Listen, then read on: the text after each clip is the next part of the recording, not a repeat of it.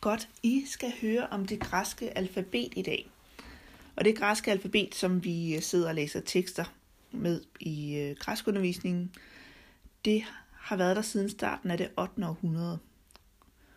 Og det stammer fra det fønikiske alfabet, og Fønikien det lå der, hvor Syrien og Libanon og hvis nok også Israel ligger i dag. Og har altså været en stor civilisation dengang. Det skal jeg nok komme tilbage til senere. Det græske alfabet, det var det første alfabet i verden, der havde øh, vokaler med.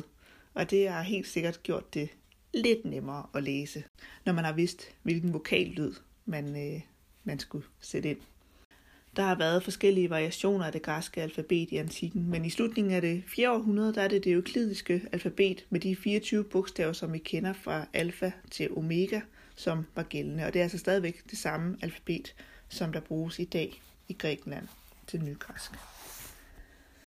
Det græske alfabet det har lagt til grund for de latinske bogstaver, som man jo selvfølgelig brugte i Rom, men som, også, som vi også bruger i vores alfabet i dag i Danmark.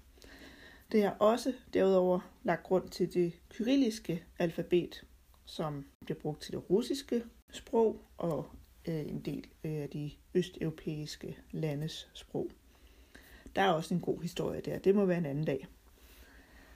Og ligesom på latin, så fandtes der kun store bogstaver, store græske bogstaver i antikken. Det her med, at man kan skifte mellem store og små bogstaver, det er noget, der kommer til senere hen. Inden man begyndte at bruge det græske alfabet, det som vi kender, der havde man skriften linear B, som sådan hører til den mykenske tidsalder. Det blev brugt i det 16. århundrede og frem til det 12. århundrede før vores tidsregning. Og det har ikke særlig meget at gøre med det græske alfabet. Der var en engelsk sprogforsker, Michael Ventris, som øh, decifrerede det her sprog, eller indtil da der havde det været ulæseligt, og han gjorde det i 50'erne, mener jeg. Og nåede lige at få det hele kodet, og skulle til at udgive det, og så døde han. Men det blev dog stadigvæk udgivet i hans eget navn. Men lineær B blev altså sidste gang øh, set i det 13. århundrede, altså set, der mener jeg, at det er de levn, vi har fundet, arkeologerne har fundet. Øhm, og indtil at det græske alfabet det så opstår, der er der ikke noget skrift. I hvert fald, der er ikke fundet noget skrift. Det vil sige, at mellem det 13. århundrede og det 9. århundrede, så ved man muligvis ikke, hvordan man skriver. Det er det, man på engelsk kalder The Dark Ages, og vi kan sagtens oversætte det med de mørke århundreder, hvor vi altså ikke ved noget om, hvad der foregår, fordi der ikke er nogen, der skriver noget ned. Grækerne de overtog øh, 22 bogstaver fra det fønikiske alfabet, og de lavede så fem af de her bogstaver om til øh, vokallyde. Derudover så kom der tre nye konsonanter. Det er dem, der er placeret næsten til sidst i alfabetet. Det er fi, og det er ki, og det er psi. De tre sjove bogstaver her. Man skrev overvejende fra venstre til højre, men man kunne ret frit ændre på den her retning. Det kan vi se på nogle indskrifter, hvor der er gjort brug af det her brustofodon, der betyder egentlig noget med alla som oksen vinder. Og det betyder, at man først kører fra venstre til højre, så vender man om og kører fra højre til venstre. Og så vender man om igen fra venstre til højre. Så man kører frem og tilbage med, på indskriften her.